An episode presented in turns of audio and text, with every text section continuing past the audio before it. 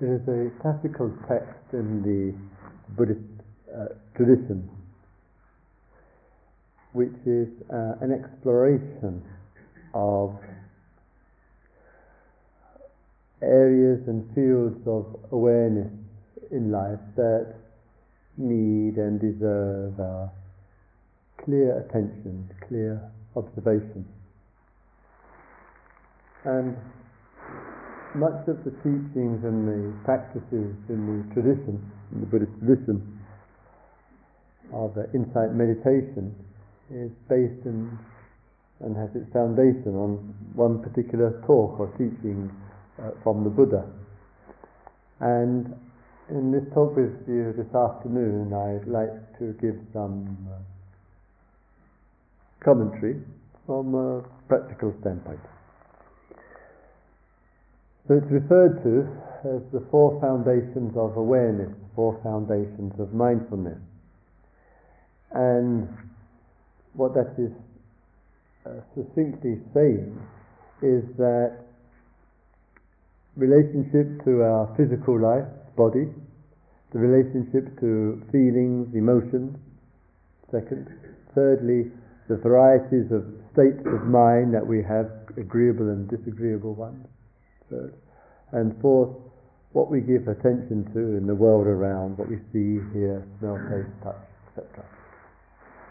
And in the second one, which is what I'd like to focus on this afternoon, there it says one sees the feelings in the feelings.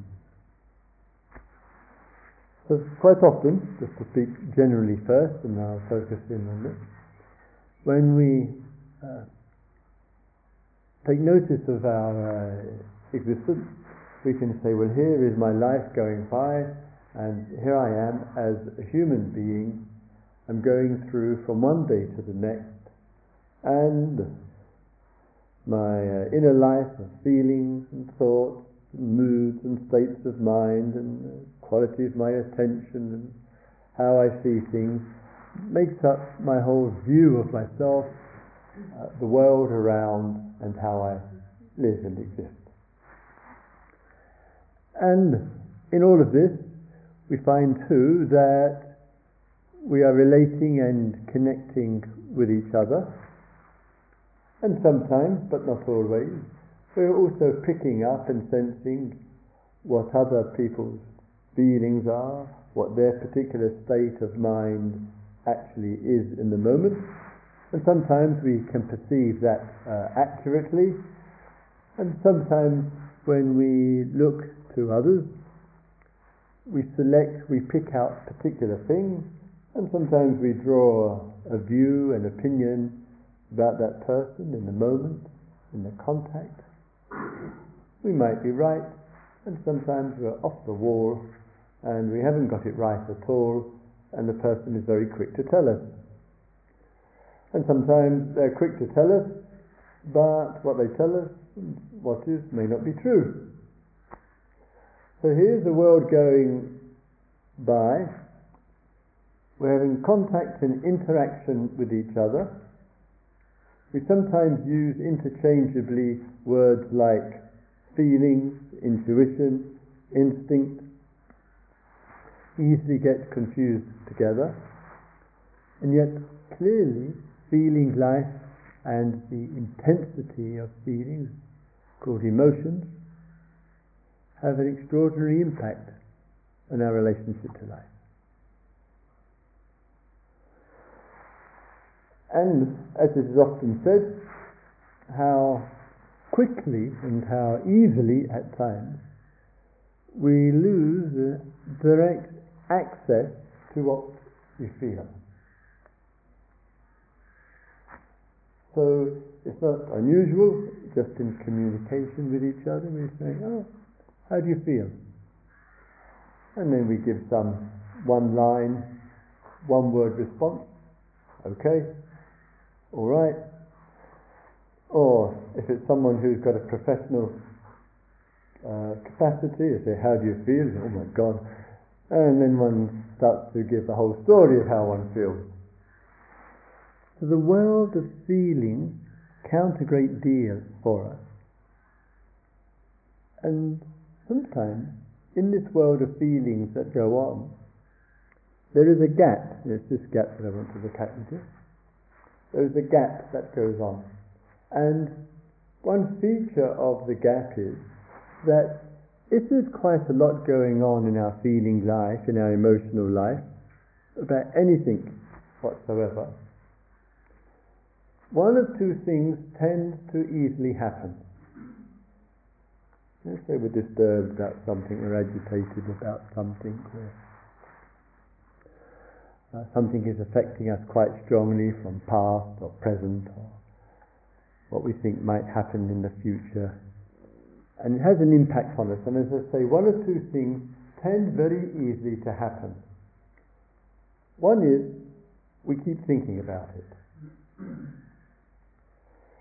And the feeling, the emotion around something, keeps impacting upon the thought. And then we think about it more, and the thought, in turn, reinforce the feeling, which in turn reinforce the thought. We're in a rather distressing and painful loop, and we have some peculiar idea in all of that that if we keep thinking about something, eventually we'll get tired of thinking about it and then we'll stop thinking about it. This is ambition gone berserk. What happens, of course, is that we can get terribly exhausted. We lie down on the bed at night. We think, well, it's time now to turn off. And those who've ever had, like some of us had, a rather old car on a hot summer's day, not happen today too much, and turns the car engine off, but the car is overheated and it's still even when they turn the engine up and pull the key out.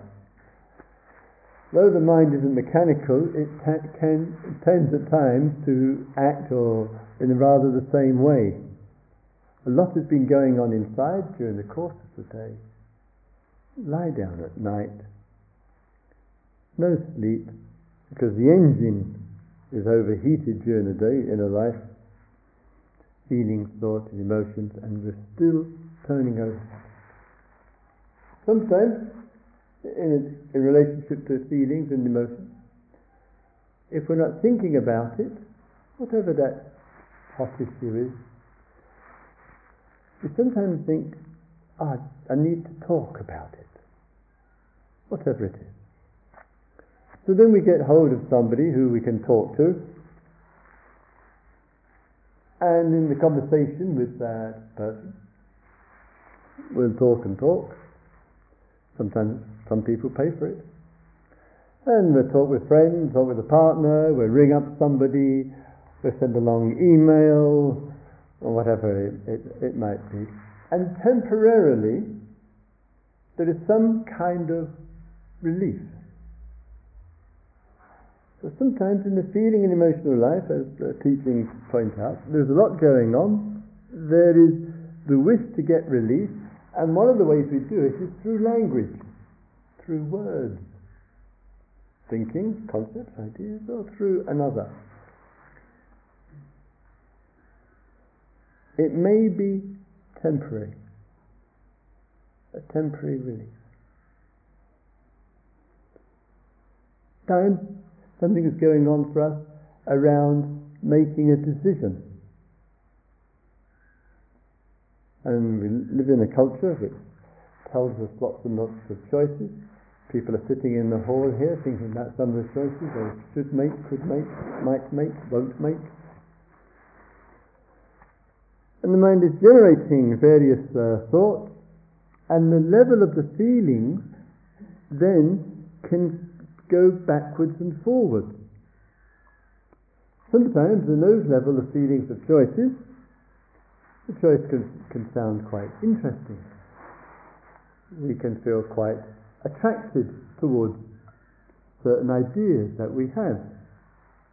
But then, all too human, we got some other things that we think we like to do, or something that we should continue. And every one of them is quite appealing. That's the pleasant side of it. But then, one's got to make a decision. Oh, hell. It's great to have these ideas and choices and thoughts and feelings. But then, one's got to decide something. And there is a difficulty in deciding. So then the feeling goes from pleasant to unpleasant. So choices can produce a pleasant feeling, decisions can produce an unpleasant feeling. Shall I do this? Shall I do that? Oh, I'm so confused. I really don't know what to do. I might make a mistake. I better go and talk about it with my friends. One goes and talks about it with one's friends, always a mistake. Because one friend says, oh, I think you should do this. And I said, no, no, no, no, no. If I were you, I would do that. And then another friend says, no, what about this? Oh, yeah, it's a great idea. So one starts off with two choices, three choices. More people you know, the more choices you'll get, and the probability more confusion that will come. Life is a strange experience. And we wonder to ourselves, why do we do this to ourselves? Why do we do it to ourselves? What's going on with us where we're producing a range of pleasant and unpleasant feelings, sometimes getting strengthened into pleasant and unpleasant emotions, sometimes rather hard to deal with, producing therefore more and more thought, kind of try to cope with it, or more and more communication, and possibly finding ourselves in a bit of a whirlpool around it.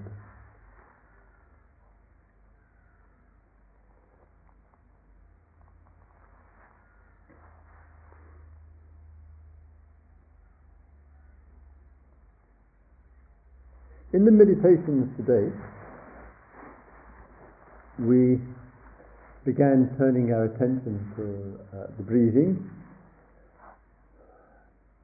giving attention with the posture to the body, and perhaps in that turning of the attention uh, directly to the body, perhaps the feeling which we're experiencing, maybe experiencing, where there is something which is unresolved, perhaps we need to step back from talking about, step, step back from thinking about, and see whether or not we can focus, put our attention to the body, and see clearly where is this feeling in the body? Where is this emotion in the physical life? Is there a place or a location where we can find it? And sometimes, in applying our attention, in, to use the Buddha's word here, seeing the feeling in the feeling, that we move away from the words about it, the thinking about it, the ideas, the interpretations, and some of the agitation that can go with it, and instead place the attention and come right back to where the feeling actually is being felt. To actually meditate on that. To actually get in touch with that. And that isn't a conceptual activity. It isn't an activity of um, ideas and interpretations and speculation, but rather it's just feeling what is there. Just to be with that feeling. So that in the moment of that, the entire storyline, usually around past, present, and future, the entire storyline has no relevance, no importance. What is of significance is just the direct exploration and contact with the feeling. Quite often, not always, the location for it is found in the chest, in the stomach, usually somewhere down here. It could be in any other part of the body, but usually somewhere in there. There is a feeling. And there's some contraction around it, some pressure, some tightness. And that pressure and tightness is putting itself and affecting our mental life, the thinking. It's affecting sometimes our communication. Sometimes, of course, it's affecting the whole posture as well. If there's a lot of contraction around an issue, that is painful for us. Sometimes we notice the whole body slumps, the whole body feels low, the head goes down to the hands. What's happening? The contraction in the heart, in the emotion, in the feeling, is contracting the whole body. So the teaching, the foundations of awareness and mindfulness, is a teaching which says essentially that the whole storyline that goes with it isn't really that important as we imagine. But what is much more important is can I have access, begin to sense and feel what, what the feeling is inside the body?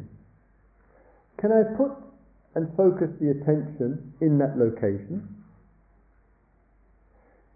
Can I experience the outer edges of it, the center of it, and just be with the bare feeling itself, with the interest and with the intention to begin to open out that contraction? Maybe it might begin to dissolve.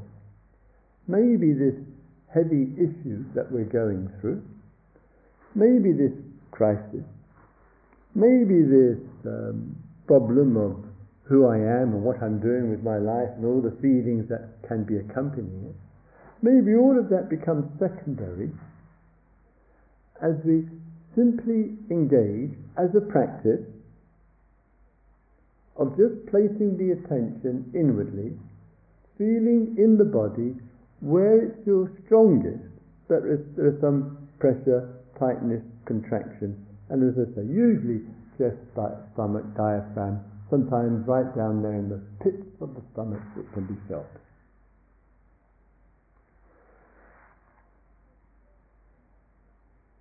Sometimes it's rather hard to be at ease with that location, to take the tension and the contraction out of it. But if we can, the indicator to us that we are coming out of a painful and distressing situation is that if that is opening up, that contraction, if we are dissolving some of the impact of it, we think differently about it. We think differently about the crisis. We think differently about the problem. We think differently about the issue. And that indicates to us the proof, the, yardstick, that the feeling influence is changing, and we know it's changing because we're thinking differently. We're actually thinking differently about it. We can have half a dozen choices going on for us. Shall I stay? Shall I go? Shall I stay and go? Shall I do something else? Shall I no, no, all the stresses, stresses, stresses. We could build it up into a drama and a trauma of choices. Or we could just have a very relaxed view about it. And the relaxed view about it will be reflected and shown in how much at ease we are with the feeling. If we're not at ease with the feeling, good luck. good luck. For ease of them, life is okay. One of the things about this is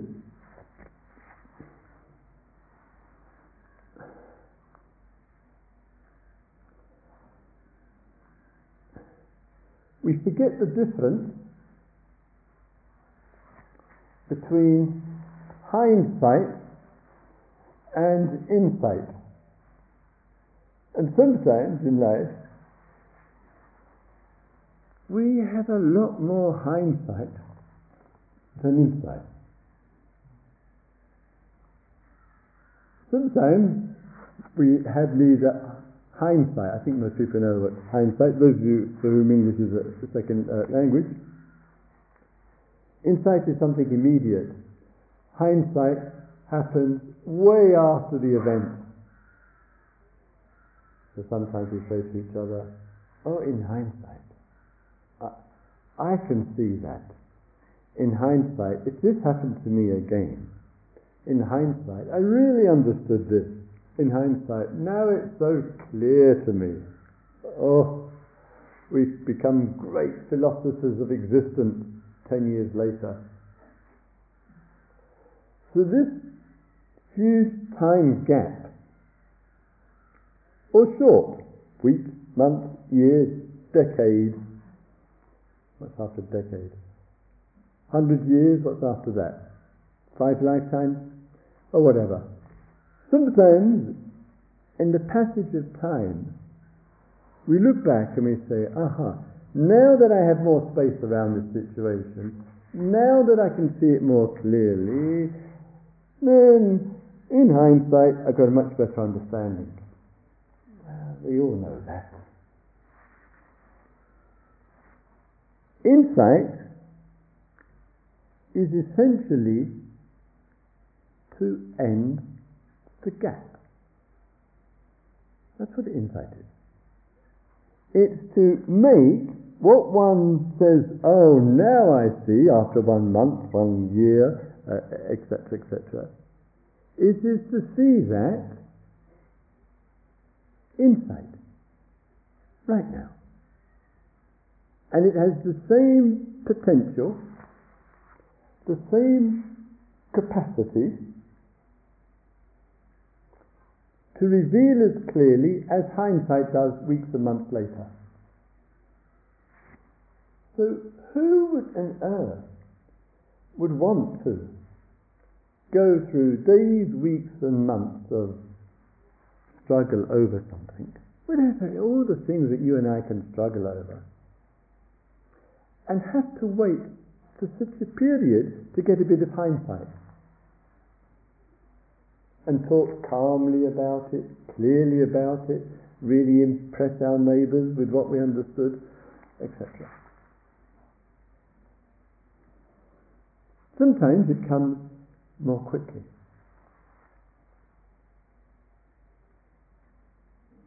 I just had a meeting, met with somebody,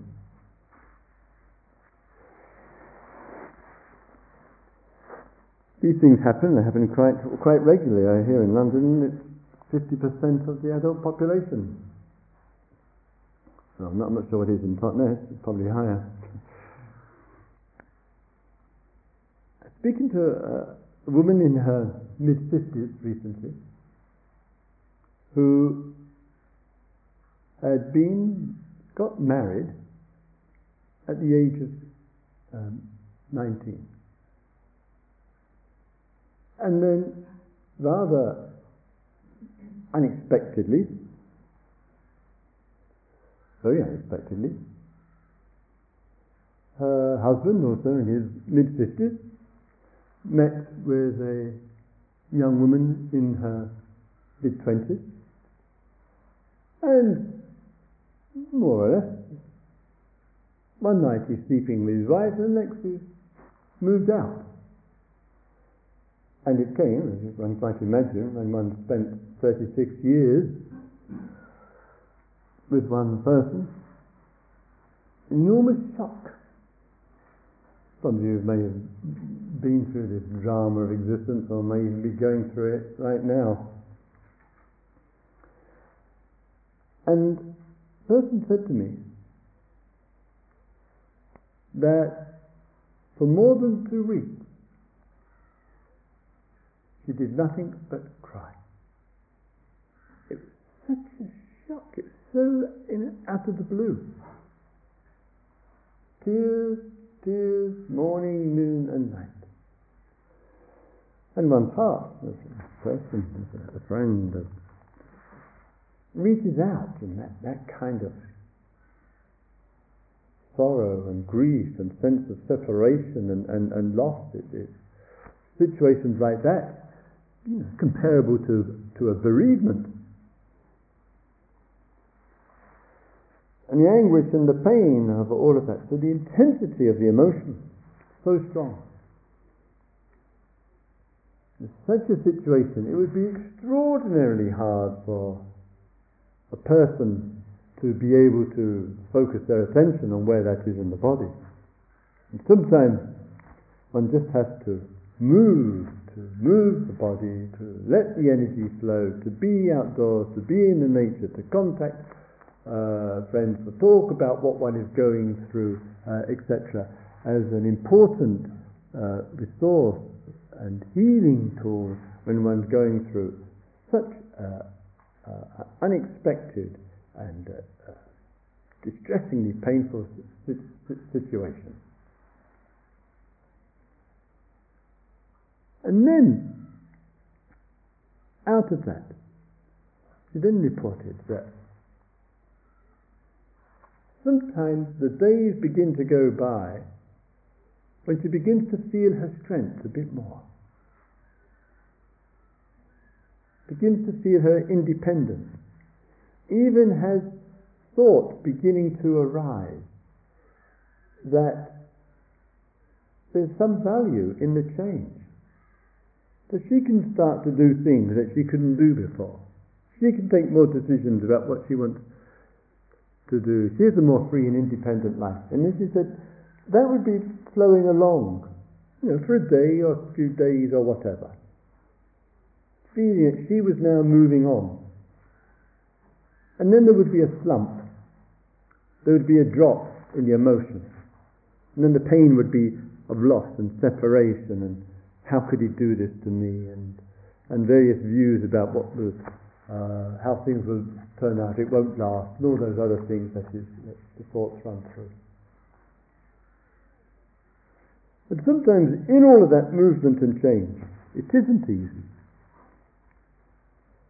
Is it possible, again, just to connect and focus with what the feeling is going on in the body?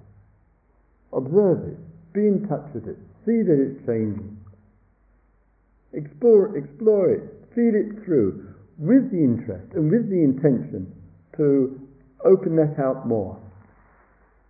So that the, instead of the contraction around the story, what's happened to me, why has he done this, and all the pain that goes along with it.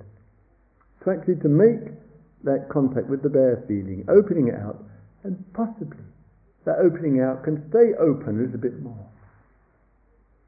And so that one feels one genuinely can get on with one's life.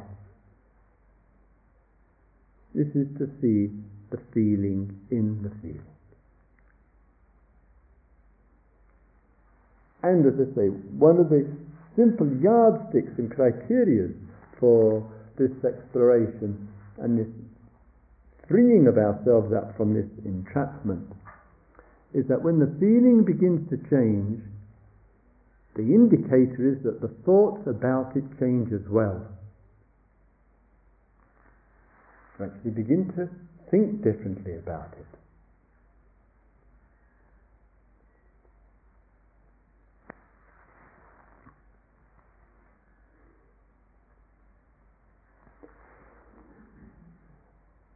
one of the um, areas of difficulty and uh, uh, exploration of the uh, inner life and the feeling life is how important it is when we look to our feelings and, and uh, look, in, look uh, inwardly to appreciate equally the pleasant feelings of life, the joyful, happy feelings of life, as well as the difficult ones. And it's rather a strange, quirky thing that goes on, and I hear it as a Dharma teacher quite a lot, that we sometimes give more authority to the unpleasant feelings than to the pleasant ones. We'll give others more what we listen to with another. We'll give often more authority to the unpleasant feeling or the unpleasant view that goes with it than to the pleasant one. And we're not really seeing very well or very clearly. So you're in a communication with somebody. And in the contact and communication somebody,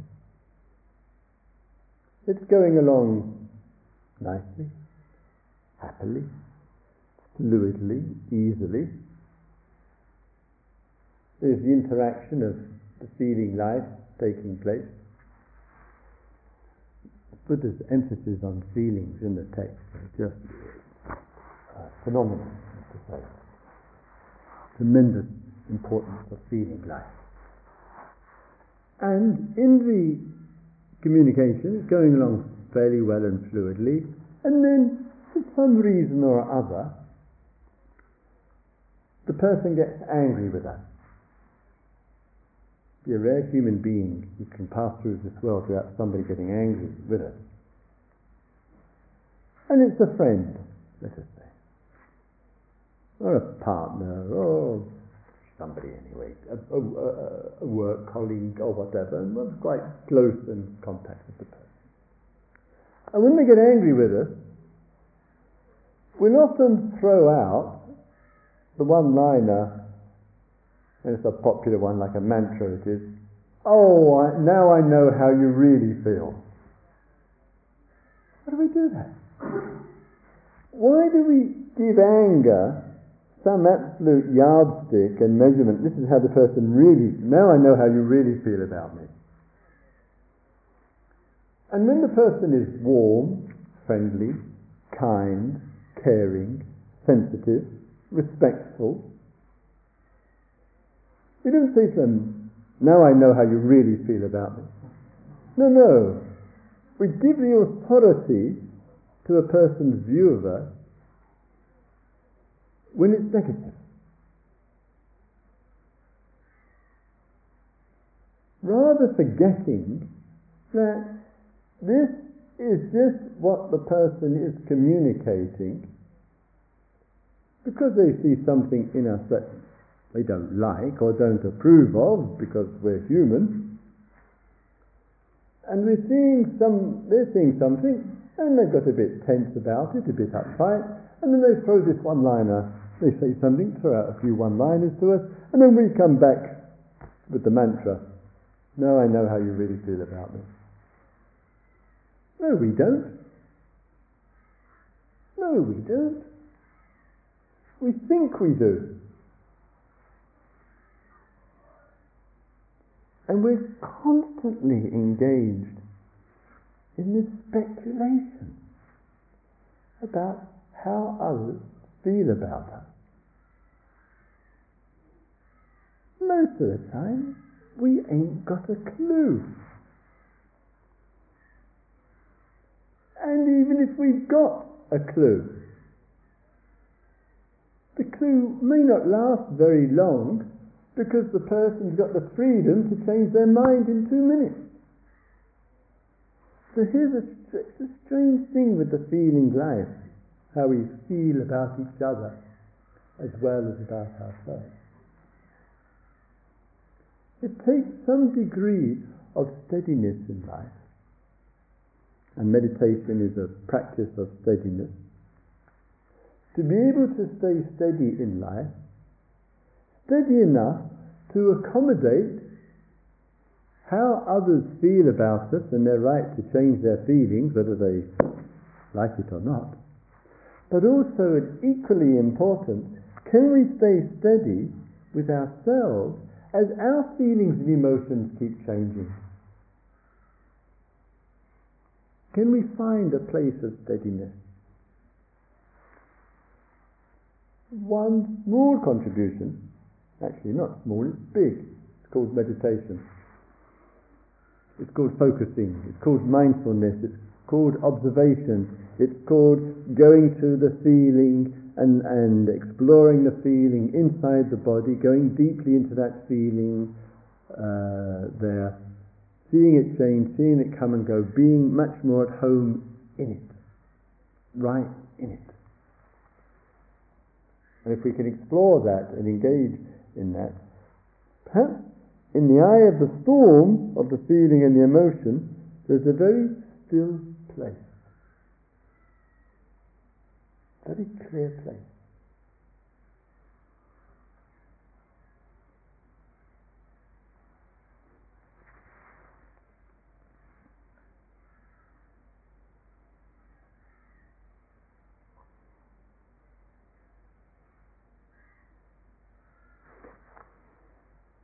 friend was telling me some months ago, rather interesting,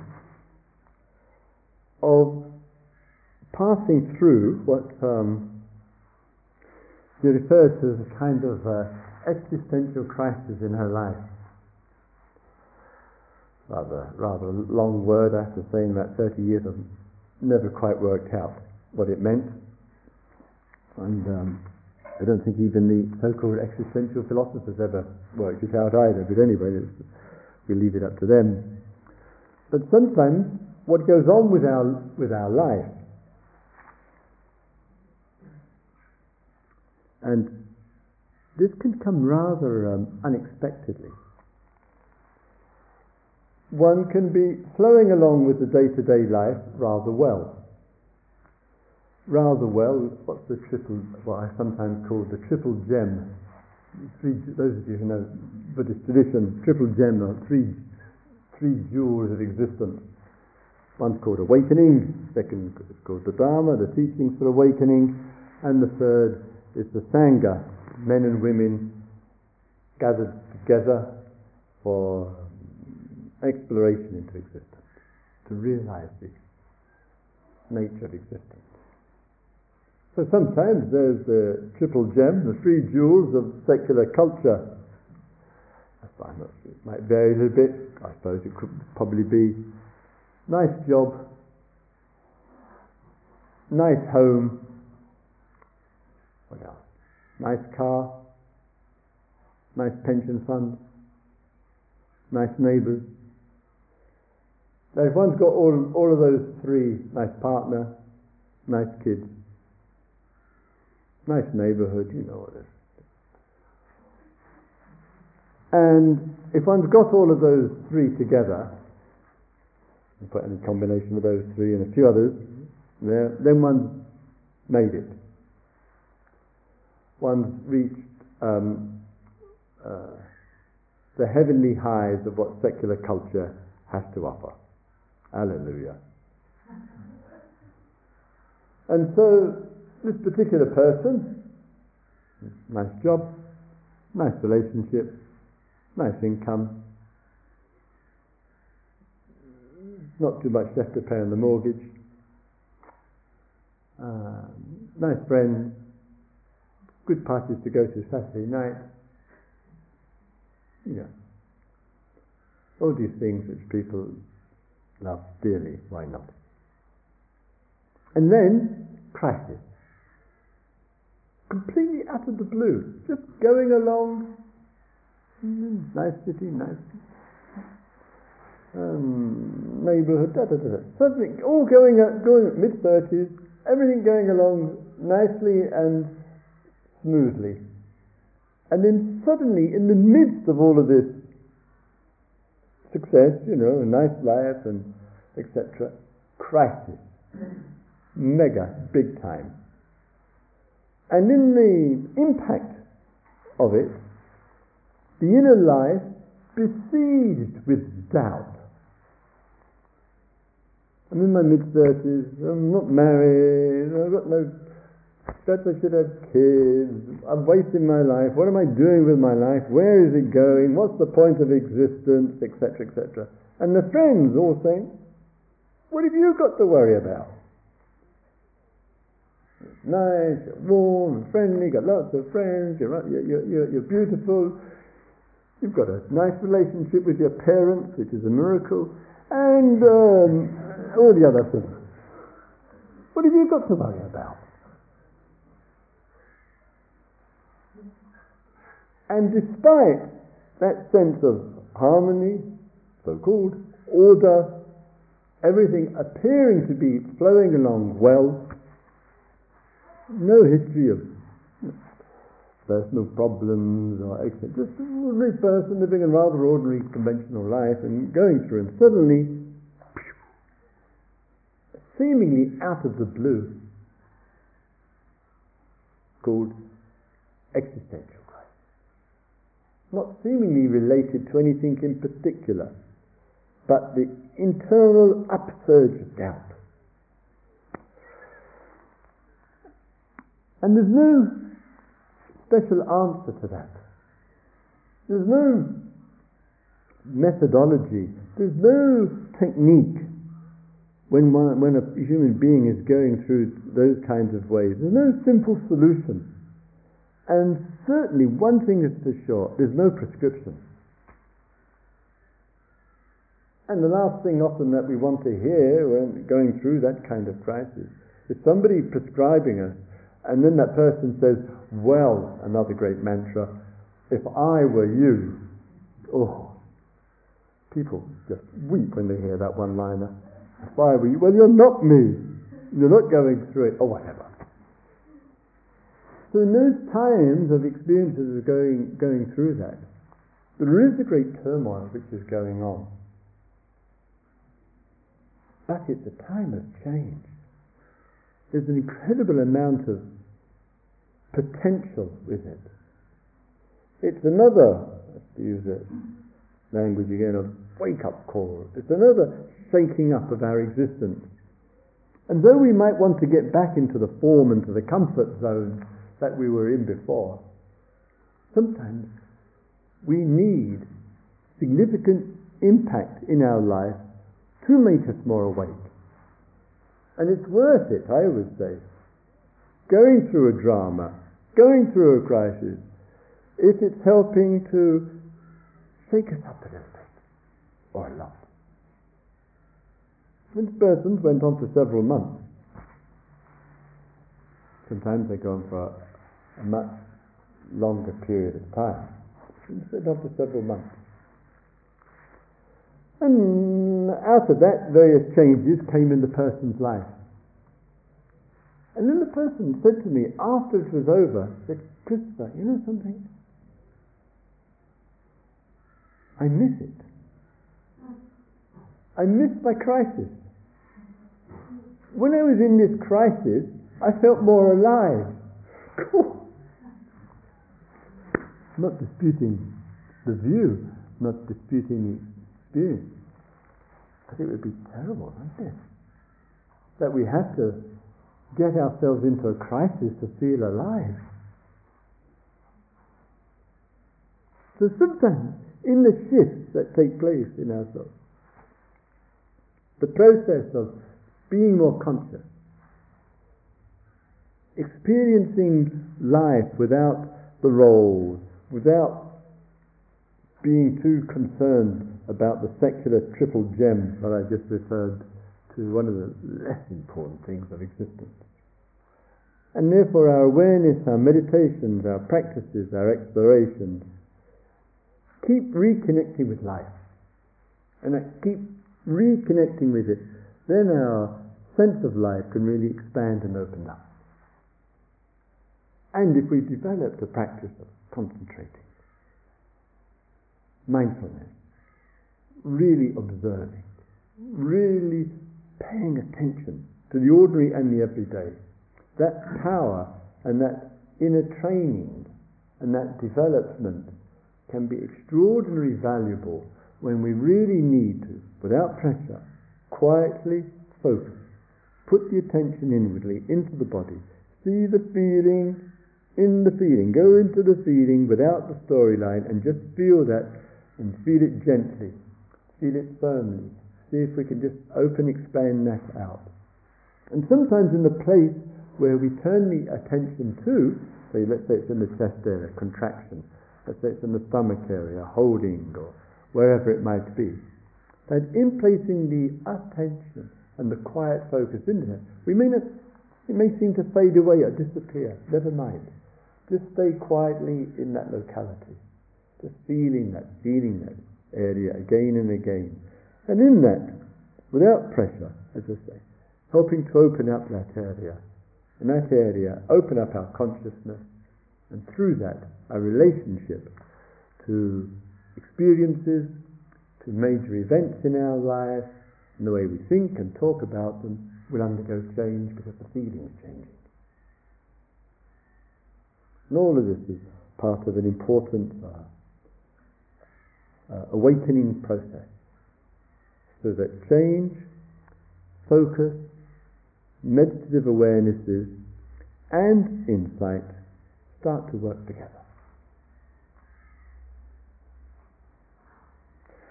May all beings live with awareness.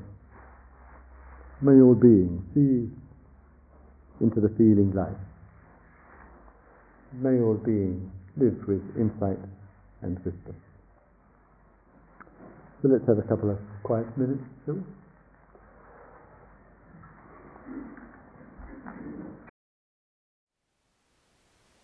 Thank you for listening. To learn how you can support the teachers and Dharma Seed, please visit dharma dharmaseed.org slash donate.